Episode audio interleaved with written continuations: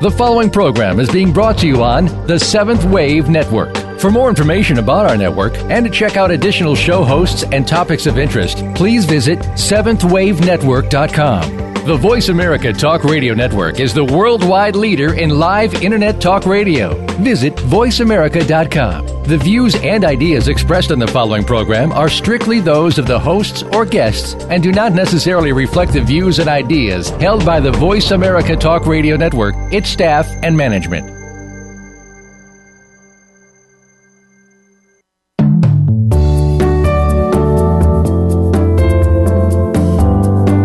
As you begin your spiritual journey, you are often told what to do and receive advice on which path to follow. But as you move along, eventually you need to become your own guide. Progress can be difficult at times, but once you reach new levels of awareness, the inner vistas are spectacular. Welcome to Nurturing the Spiritual Spelunker in All of Us. Your guide and companion is Giles Asselin. Come join us now on this path of exploration. Here is your host, Giles Asselin. Good afternoon, everyone. Uh, welcome to Nurturing the Spiritual Spelunker in All of Us. Uh, we're experiencing some technical problems here, so my apologies. Uh, it's the second time in two weeks, so something needs to be fixed. Uh, apologies again. Uh, thank you very much for those who sent me some feedback during the week, uh, some email feedback. I wanted to reflect on that a little bit. I got uh, two comments for, from two different friends. One of them uh, based in Alaska, and uh, she connected especially through the to the second to the third uh, anecdote that I mentioned last week. Uh, the one about the woman uh, at Starbucks that I was meeting for about two or three hours, and the woman um, kind of you know refused to pay me my cup of coffee when I was going to give her advice and and uh, she was reflecting on what had happened uh, to her during the day, and I think she, again she was able to connect very, uh, very nicely, uh, dovetail into what she was experiencing, and the fact especially that sometimes you know we're planning to open doors for ourselves, and in the end, based on whatever uh, programming we have in our mind, we end up we just end up closing those doors very tightly. And, and, and again, the, the spelunking is there to help us uh, understand and dig a little deeper into what's going on in terms of those uh, unconscious patterns, unconscious habits, or unconscious whatever mechanism in a sense. And the second piece of feedback I wanted to share is from a friend uh, based in uh, Massachusetts. And we've been in touch for quite a bit of time. She was at the retreat in 2007 when I decided to leave the uh, Buddhist organization she was there. So we have a quite of a, a nice spiritual connection. And uh, I'm going to read you the little piece that she sent me on email. And she said, one thought that came to me towards the end of the show, as you were sharing that you were not offering an answer, or as I heard it, a prescription for how to go within, was that it's not about how to. When we are struggling in life and when we feel lost, we often reach on how to change it, what to do, really what is needed and what you so lovingly offered is to be gently encouraged, invited, a window suggested, or a spelunking cave open with a light. And I think that's why it's important for us to have uh, companions on the path, uh, people we can talk to. Uh, again, we don't need to go to these people to get solutions in our lives. If we look within and if we go down to where we're supposed to go, where the, where the message is coming from, I believe it's uh, it's possible to to do well and to do the work we are supposed to do. I wanted also to reflect on two little anecdotes that um, happened to me this week, and I was more consciously into my spelunking gear, uh, going going within and flashing the light where I'm supposed to flash the light, so I could uh, I could see things. And a small anecdote happened Saturday morning in relation to the second story I mentioned last week. Uh, the guy who came, the homeless guy who came into the room where I was and uh, plugged the TV in. So in a sense, he was disturbing my peace and quiet.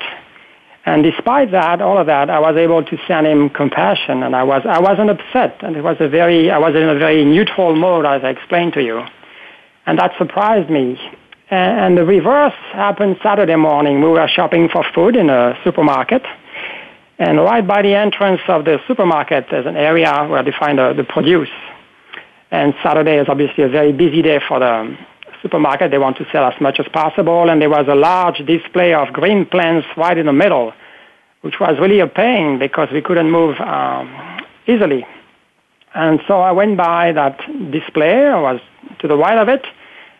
And to my left came a woman, and uh, she was riding a cart. She was pushing a cart. And at some point, she bumped into a pot plant, and she tipped it off. And the plant was on the floor, and I, I kind of motioned to her, and I said, you know, you tipped off that plant. Would you like to pick it up? And she looked at me, and she kept going. So in a sense, she she couldn't care less. I mean, and, and I was annoyed. And uh, you know, if you reflect on this, it makes some sense to be annoyed when someone tips off something. But I ask myself, you know, what is it that I am annoyed now when uh, the Tuesday prior or the few days prior I was able to stay neutral? What in me has shifted in a sense that Saturday morning that I couldn't maintain my neutral, my neutral gear, my neutral uh, position. And um, I saw this woman two more times in the supermarket, and every time I saw her, I was annoyed. And, and again, it's understandable, but yet um, that's why my spelunking ended on that Saturday morning. Uh, but uh, it's something I wanted to mention because, again, the mundane uh, gives us so many chances, so many opportunities to to spelunk, to do spelunking, and I think we should take uh, every opportunity, in a sense, to um, to do it and to enjoy it, even sometimes if uh, the messengers can be uh, a little painful in our face, in a sense. And the second example, the second anecdote I wanted to mention, um, it happened Tuesday, eve- Monday evening. Uh, my feet were cold in the evening, so instead of uh, going to the gym class, I go to a gym class also usually Monday evening. Uh, I decided instead to go to the pool. There's a pool at our gym, also a large pool. There's a Olympic-sized pool, a middle-sized pool, and then there's a hot tub. And because I was cold that afternoon, I decided to spend some time in the hot tub.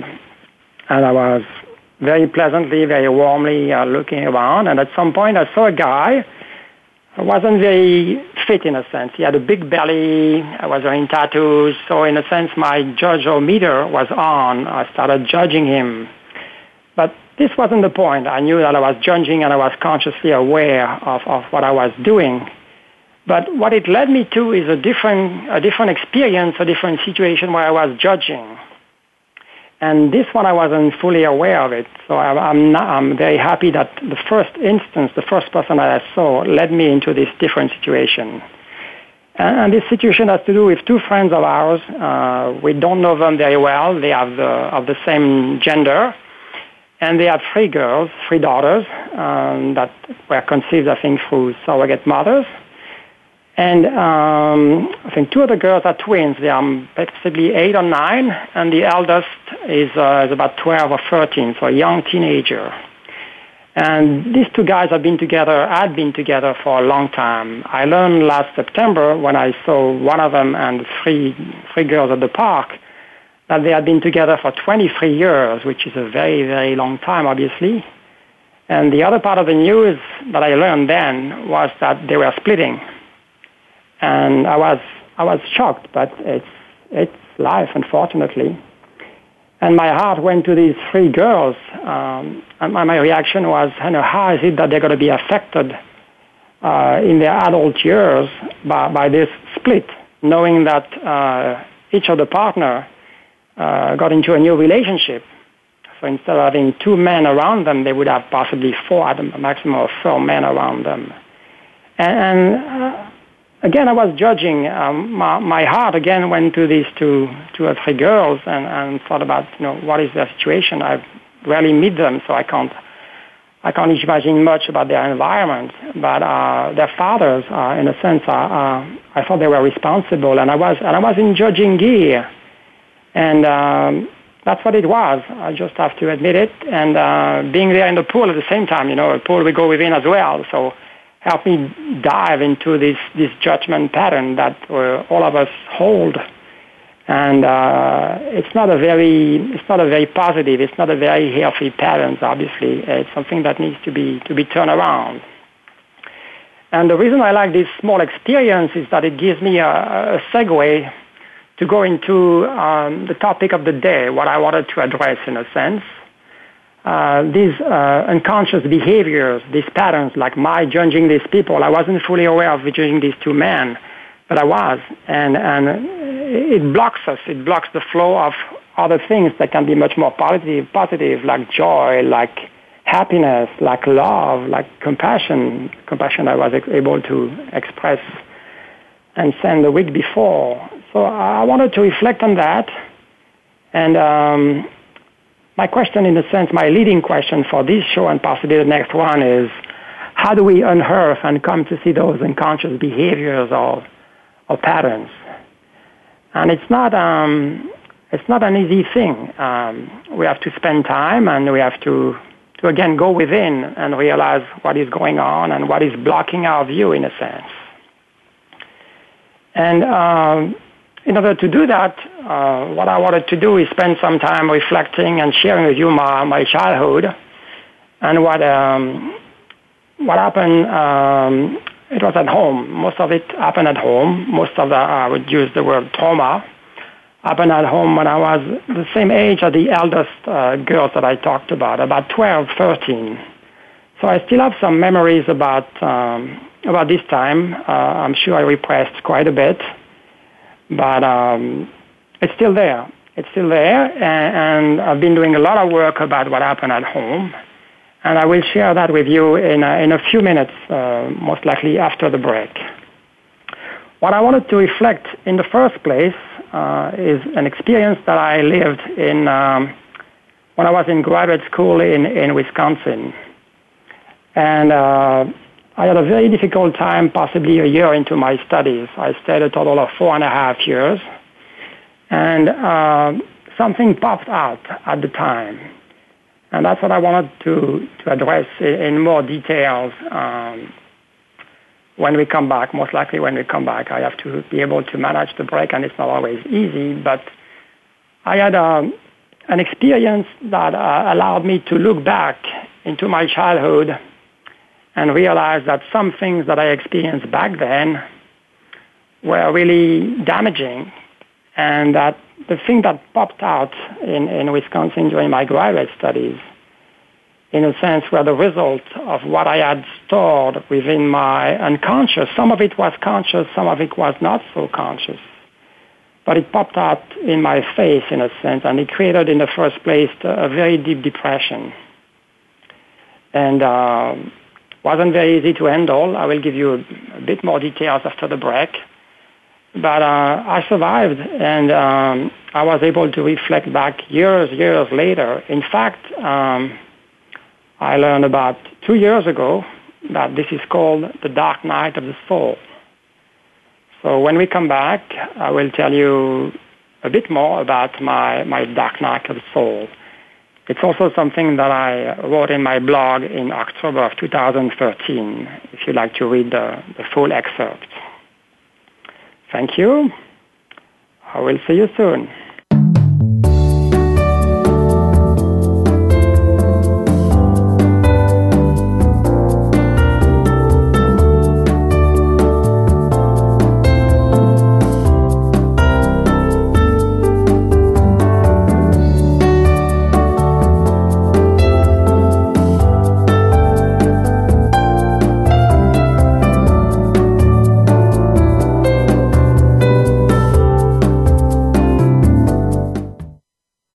Become our friend on Facebook. Post your thoughts about our shows and network on our timeline. Visit facebook.com forward slash voice America. Now there's a new destination for video content VoiceAmerica.tv. Just like our radio channels and so much more. Voice America Variety, Health and Wellness, Business, Sports, Green Talk, Power Up Motorsports, and Seventh Wave Network now have their own video channel components. Plus, check out exclusive programming, including movies, music, educational courses, science and history, current events, and short features. High definition, premier quality programs available 24 7. VoiceAmerica.tv. If you think you've seen online TV like this before, let us surprise you. Are you looking to advance spiritually? Listen each week for spiritual enlightenment, advancing one's wisdom. Your host, medium Maureen Allen, will cover an array of spiritual topics aimed to help you advance your soul's desired growth. Each week, areas of spirituality will be discussed and explored ranging from strange, paranormal experiences to heaven, spirit guides, and angels. To learn more about the other dimensions and how to better assist your path of evolution, tune into Spiritual Enlightenment, Advancing One's Wisdom, every Tuesday at 4 p.m. Pacific Time, 7 p.m. Eastern, on the Voice America 7th Wave Channel. We're making it easier to listen to the Voice America Talk Radio Network live wherever you go on iPhone, Blackberry, or Android. Download it from the Apple iTunes App Store, Blackberry App World, or Android Market.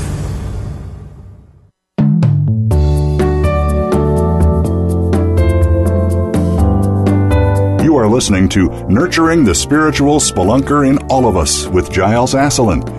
To reach the program, call in to 1 866 472 5795. That's 1 866 472 5795. You may also send an email to seeking at nurturingthegift.org. Now, back to the program.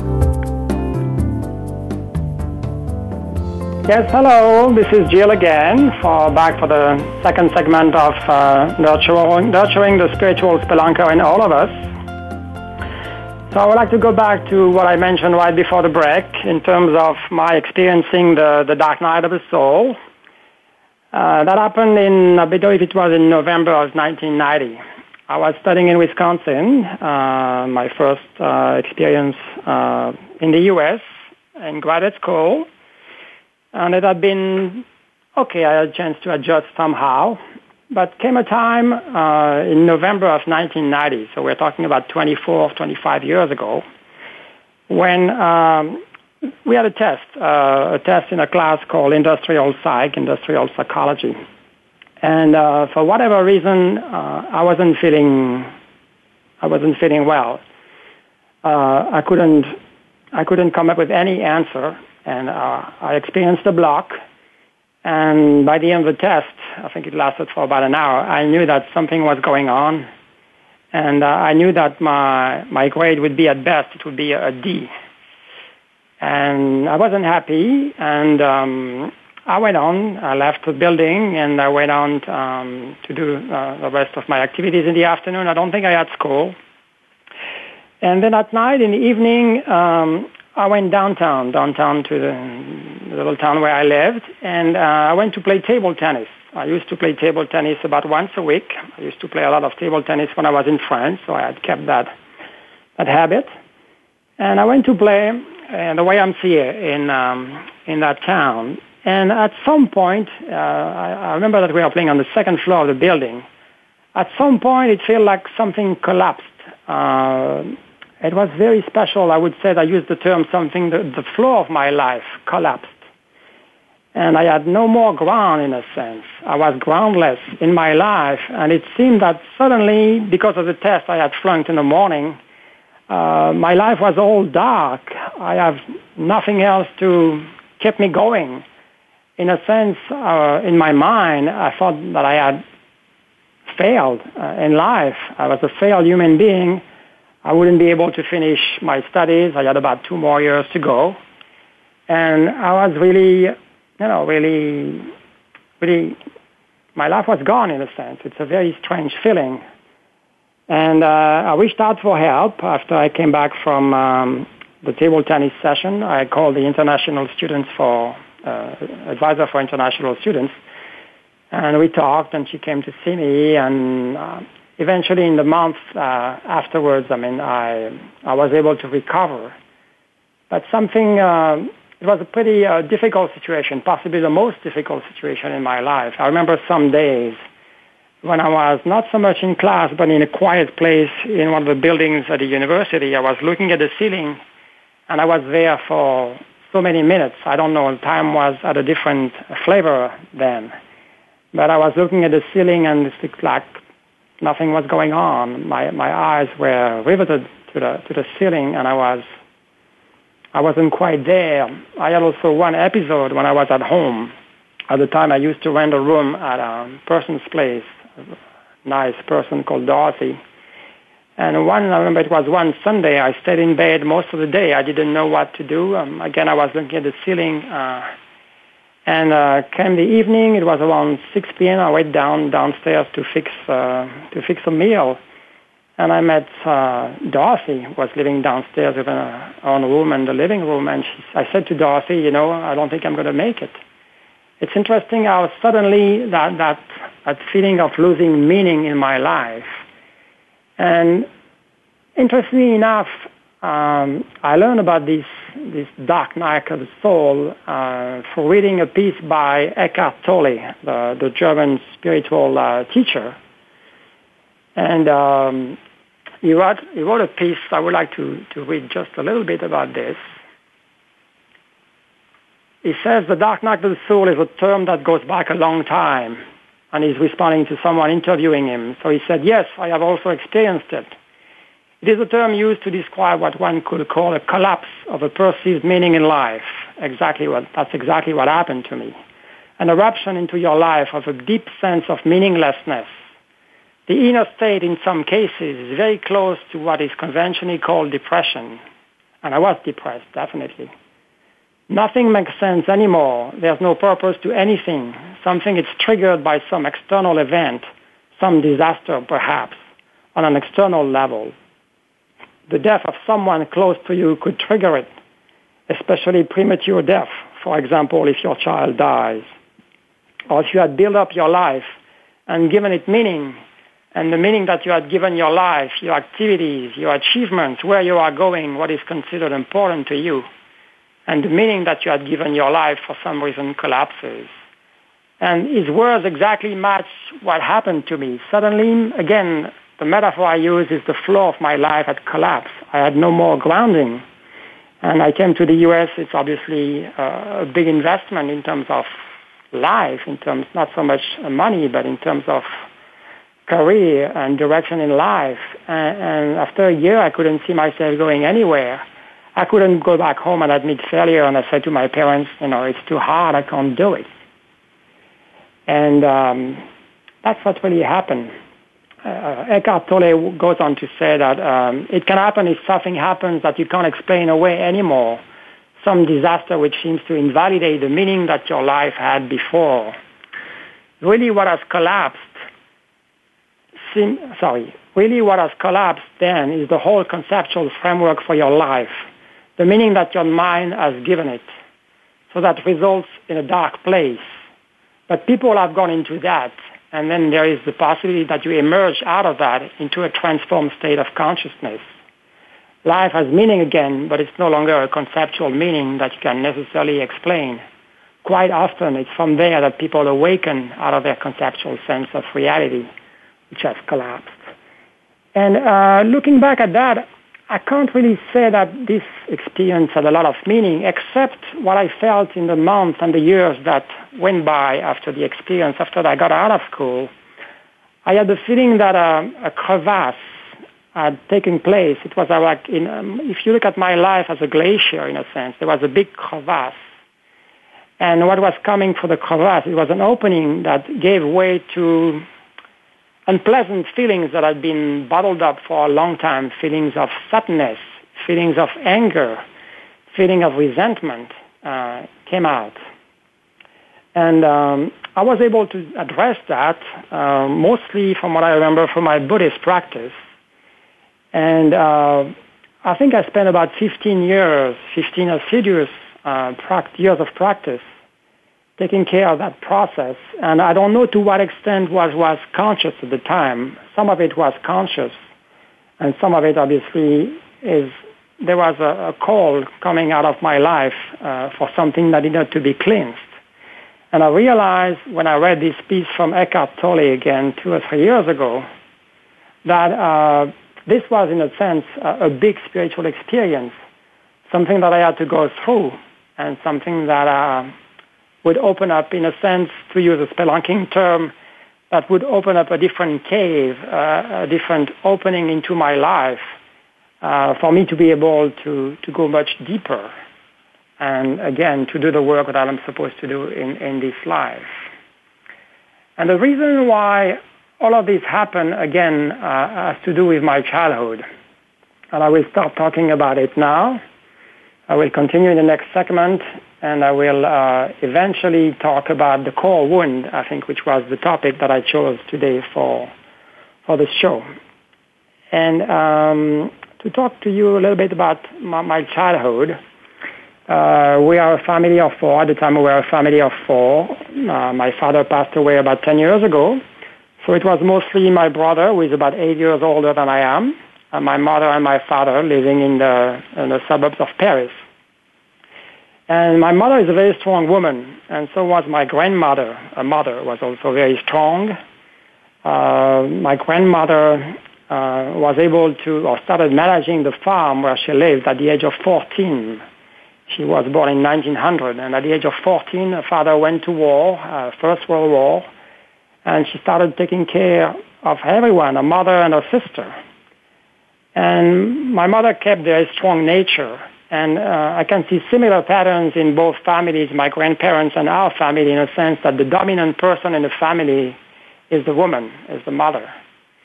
And so my mother was, in a sense, running the coop. Uh, she was a rooster. Or if you want to use a different analogy in terms of animals, she was more like a dragon. If you look at the Chinese zodiac, uh, you have 12 animals. And in my family, the father was a goat. My father was a goat and my mother was a dragon. So you can imagine what it means to be living in a family when one person is a dragon and the other one is a goat. And um, it was uh, quite imbalanced, uh, to say the least. My mother was making a lot of the decisions. She was pushing for a lot of things. Uh, she had an iron fist and uh, especially when it came to uh, dinner times and lunchtime. Lunchtime was always at 12, dinner time always at 7. And uh, we couldn't, uh, that was a rule. It was a hard rule, and um, it was very difficult to, to move that rule or to challenge that rule. And because of that, and because of her asserting her authority over us, uh, there was a lot of yelling in the family. There was in the first place yelling between my grandmother who was living uh, in a house next door. So she was with us uh, for quite a bit of time during the day. Or initially she was taking dinners with us as well, and she was cooking for me at lunch when I was in uh, in kindergarten and primary school. I was able to come back for lunch. So there was a lot of yelling between my grandmother and my father. Uh, they couldn't really stand each other, and I think my grandmother had never been happy about my mother marrying uh, my father. She was hoping for someone a bit more wealthy and a bit more educated in a sense. But that didn't happen. And that yelling, in a sense, didn't bother me as much as the yelling coming from my mother. Uh, the yelling coming from my mother, I can remember instances. Again, we are talking about what happened uh, uh, 40, sometimes 42, 45 years ago. So it's a long time. I don't remember all of it. I'm sure I repressed quite a bit and I also obviously uh, took care of some of it. But um, again, uh, when we were not on time for dinner, either my brother or I, there was a lot of yelling in the house. And my brother, my mother, sorry, again, I said she's a dragon, and she was able to breathe fire, very potent fire. And uh, I remember instances, especially when my brother started working. He got a job in uh, in Versailles, not too far from the castle. And every night on the way back from his job, he would stop um, in a horse riding club. He used to, horse, to ride horses at the time. And uh, he would spend a lot of time there with his friends. Even though he wasn't riding horses, he was there enjoying company of his friends. And he was still staying at home with us at the age of 19, possibly 20. And he would come home, and regularly he would come home 7.10, 7.15, 7.20. And there was an uproar in the house. There was so much yelling going on. And I didn't know where to go. Uh, there was a small uh, kitchen. Uh, the table, the dining table was in the kitchen, so there was nowhere to escape in a sense. There was my father, my brother, and I, and my mother. Uh, And, and obviously, you know, uh, I was the youngest. So I was at the time maybe 11, 12, or 13, and I got the brunt of it, even though I wasn't uh, the one being yelled at. And that happened again fairly regularly. So I don't know for how many years, but it's something that really got imprinted into me at a fairly deep level. And it's something um, that again popped out uh, a few years later when I came to, to Wisconsin to study. And um, some of it, obviously, I was I was aware um, that um, I was affected. I was affected on a, on a conscious level, but what I don't know is how I got affected on an unconscious level. And uh, eventually, all this anger, all this resentment toward my mother, I think, uh, eventually got bottled up, and I needed to find a way to express itself and explode in, in the open, in a sense. And that's what happened when, um, when I moved to graduate school in Oshkosh. And there's one more thing also that I, I wanted to share in regards to what was going on in the house. Uh, my father also was yelled at uh, very profusely, in a sense. And um, I didn't realize very consciously, but um, I became also very guilty then at the time. I became very guilty because I wasn't able to protect my father. And it may sound very strange, but uh, this is how it happened. I don't know why um, a young teenager of 12 or 13 would feel responsible for protecting his father. But somehow th- this thought um, got into, into my mind that since my father wasn't able to, to stand for himself, I was there in order to, to protect him and possibly to fight the dragon in the family. That never happened. I wasn't, uh, I wasn't really mature enough to do anything uh, that would uh, help us out, and I guess it wasn't my, my duty at the time. I also remember sometimes when uh, I didn't know how to uh, react, and what I did mostly was to laugh. And again, I had no chance to escape the dining table and we were all um, caught in a sense in that web. And I realized in retrospect also I had long conversations with my mother, I mean, after I dealt with all of this. And I realized that all of this came from the way she was brought up by her mother. She was also abused verbally, uh, also physically, and we were not physically abused in the family, just verbally.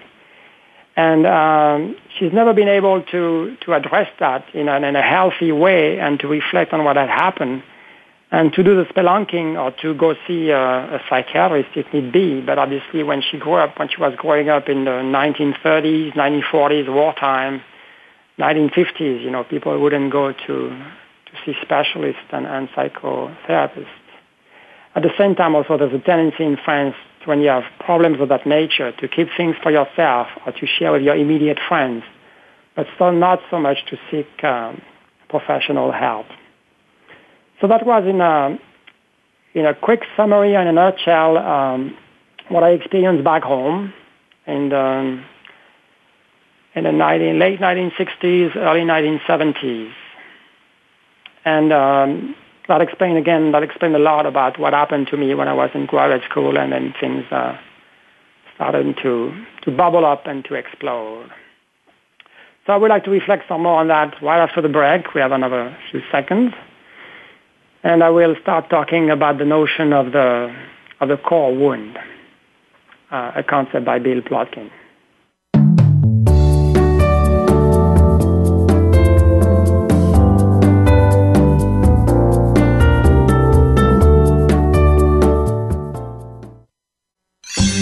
Your favorite Voice America Talk Radio Network shows and hosts are in your car, outdoors, and wherever you need them to be. Listen anywhere. Get our mobile app for iPhone, Blackberry, or Android at the Apple iTunes App Store, Blackberry App World, or Android Market.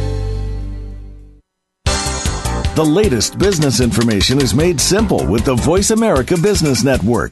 The professionals in the business world bring you live talk radio shows featuring an array of business topics, strategies for building wealth, sales and marketing, stock trading, investing, and business technology. Voice America Business hosts are professionals in their fields and bring to the airwaves weekly business discussions that offer up to date information, advice, and education. The Voice America Business Network the bottom line in business talk. Could you be the next legendary leader? That question hinges on your courage and willingness to change. Join Maria Danley every week for Legendary Leaders Answering the Higher Calling. Be inspired by stories and legend and listen to legendary guests along with live channeling to help you answer your higher calling and become the legendary leader you are destined to be. The world is waiting for you. Step up and join the wave. Tune in every Tuesday at 1 p.m. Pacific Time, 4 p.m. Eastern Time on the Voice America 7th Wave channel. Become our friend on Facebook. Post your thoughts about our shows and network on our timeline. Visit facebook.com forward slash voice America.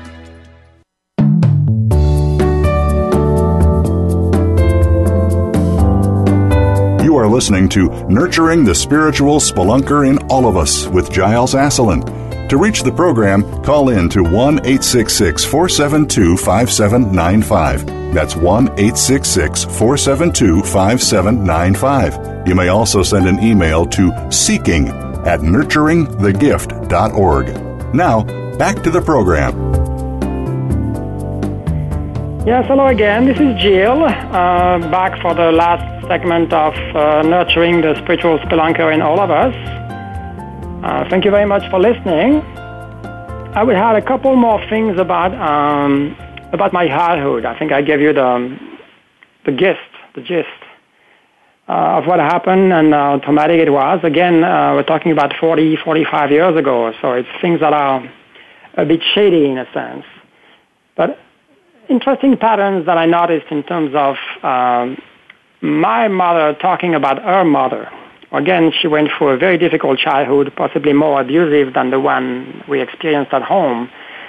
And I believe she still feels uh, quite a bit of resentment towards her mother. And when she talks about her, she doesn't say, like we say in French, maman, mommy. She doesn't say mommy, or she doesn't even say your grandmother. She said the grandmother. So as much as possible, she, she's distancing herself from the person who was or used to be her mother. And from an emotional level, she she doesn't want to admit, you know, the link that there is. And very interestingly, also, uh, my brother, uh, again, was eight years ahead of me, so he had uh, a chance to experience a bit more of, of that yelling and that being bossed around and controlled. Oftentimes, when he talks about my mother, you see a very similar pattern instead of calling her maman again, he would call her la mère, the mother. And it, to me, it's like a, a cue into um, what is going on. And at times, uh, talking about the relationship between my brother and my mother, uh, he's in a stage in his life when he's giving a change, in a sense, to my mother. And there are times where there's things that he doesn't like coming from my mother, and he yells back at her. And my mother, in her own denial, um, she doesn't really understand where it's coming from. And it's very, it's very sad, and that's what happens when you don't do the work that you're invited to do in a sense, providing that you find or that you hear the messengers and you can um, acknowledge their message. And uh, my brother has done a bit of work, but obviously he has some way to go. And fortunately, I don't have all these um, feelings. My feelings have been aired. I was mentioned the crevasse that I experienced after um, after my dark night of the soul in 1990, and the ensuing the following months, following years, and I was again able to to address those feelings, and came to a point where the crevasse or the pocket, the reservoir uh, underneath the crevasse was empty and was clean and I could that I could feel that very uh, very distinctly. Uh, once, and to give you a nice ending story in a sense, in March 2006, I went to visit my mother. She was living by herself then. My father again passed away 10 years ago, so I think it may have been the first time I went to visit her. I was on my own. But she was by herself living in the, in the house where we grew up. And um, we had just, you know, good time. I spent maybe at least 10 days to two weeks alone with her. Not there all the time, but um, again, I was able to, to listen to her and what she had to say in regards to her own childhood, and I think she really enjoys that. And at some point, it was a very magical moment. I remember I was in the living room where we watch TV, and there's a couch. And I was sitting next to her on the couch, and we were talking about something, and there was a force within me. It was a very strong moment. And I really wanted to say, I love you, je t'aime, maman. And I, I didn't for whatever reason. I guess the words did not come out of my mouth, but they really came out of my being.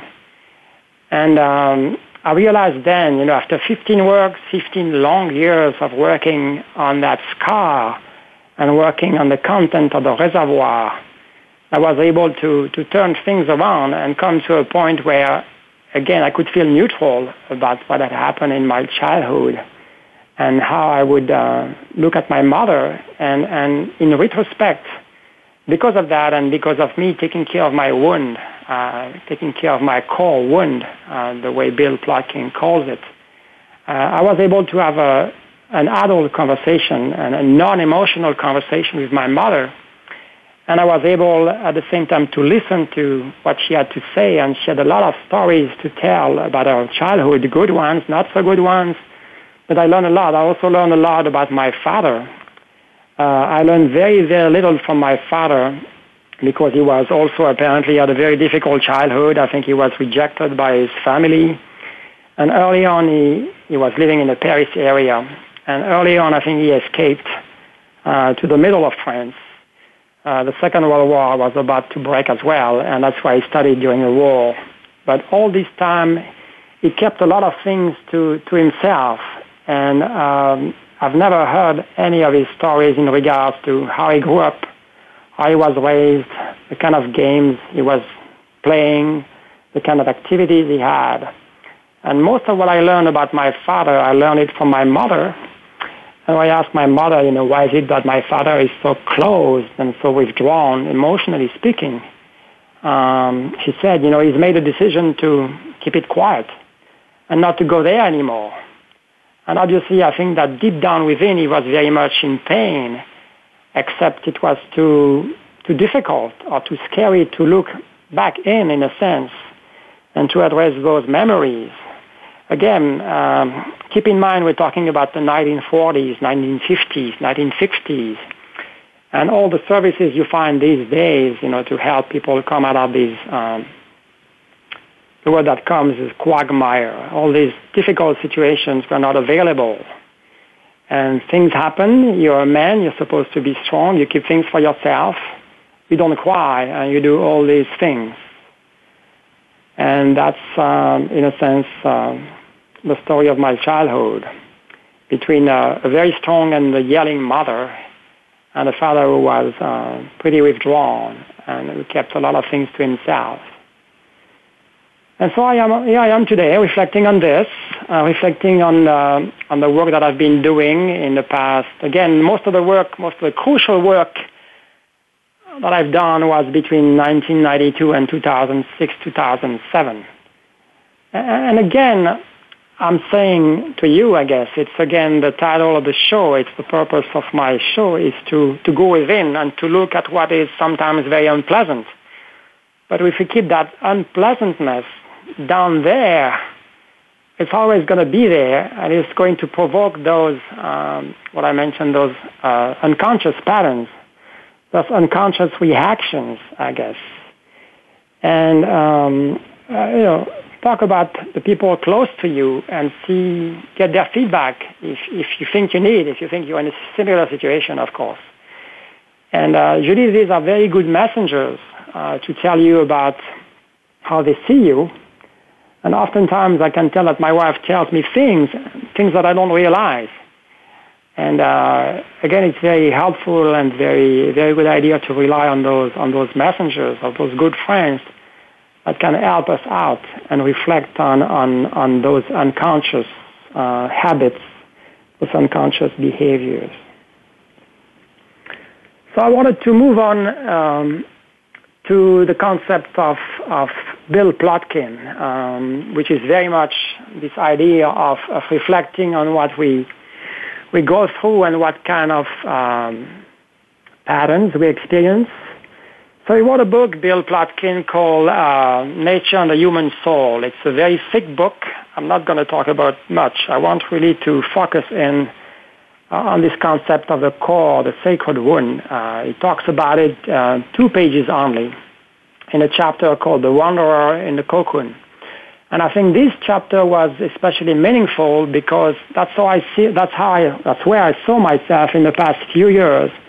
I would say at least in the past five years, I was um, seeing myself as, as I wouldn't use the word stuck, but I was, I was I don't know what's going on in a cocoon. So, so few, even the scientists do not know what's going on in a cocoon. You know, how does it morph into a, a butterfly?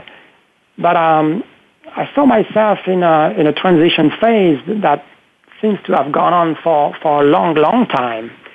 And the past three, four years, I knew that I was, I was moving on to something else in my life. I wasn't meant to be the, the cross-cultural trainer or consultant that I became 20 years ago, I knew that I was um, nearing the end of my rope, um, spiritually speaking. I mean, I had so many messages, and I listened to those messages. And at the same time, it's not very easy because um, it seems like nothing is coming. You have some messages, you read some articles that tell you you're on the right path, but concretely speaking, it seems like not much is moving and it's uh, you're really in a cave, and um, I don't know what's going on with your helmet to use um, to use another spelunking metaphor, but it looks like the the light is not working, and you're trying to find your bearings in the cave, and uh, like the chrysalis in the cocoon, I'm not sure that you realize what's going on, except that you feel there's a transition. And so that's why I found myself in the past, again, three, four years. Um, I could feel that I was detaching myself from one part of who I was.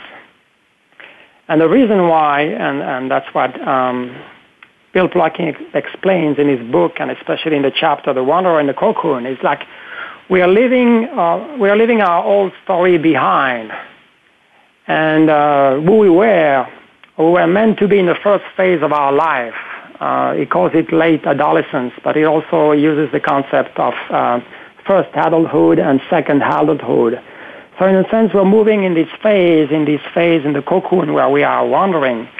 We're moving bec- between one adulthood and the second one, and possibly the third one, I don't know.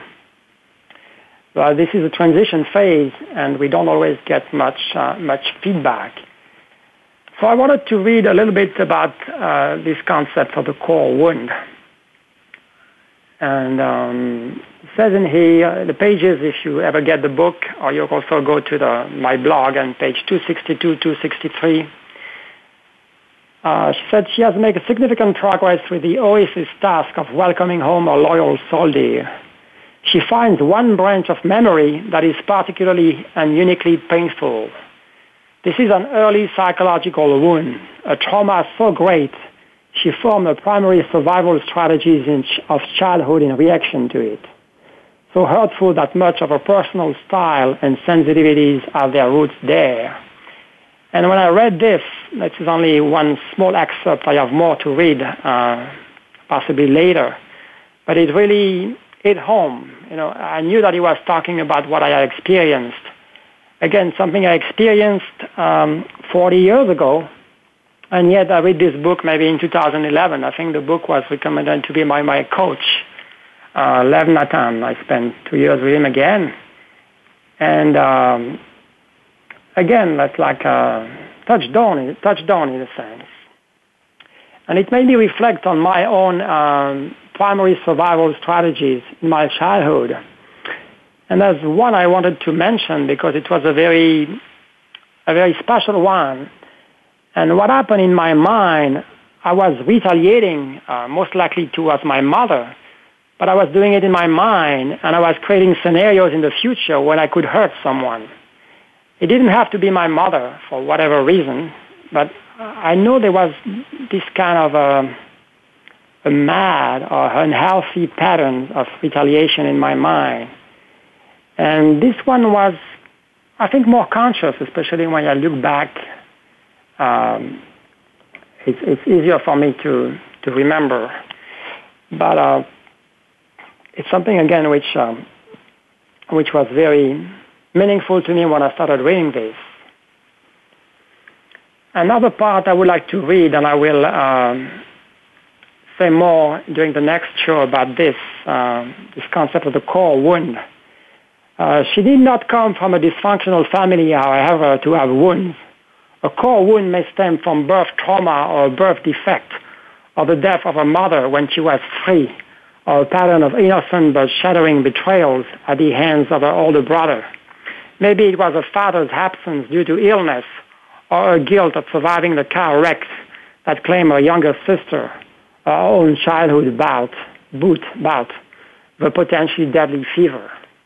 So there's a lot of things that can go into this um, core wound that we may not be able to realize. And again, um, this is almost the end of the show, so I would like to thank you for listening. And uh, I assume that if you want to hear the rest of the story about the core wound and how it became so meaningful to me, um, you will have to tune in next week. So thank you very much. I look forward to being there again, and happy spelunking.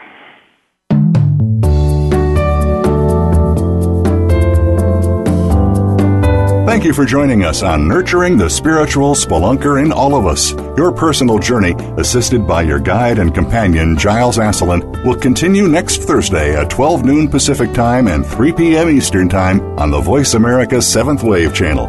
Be sure to tune in again.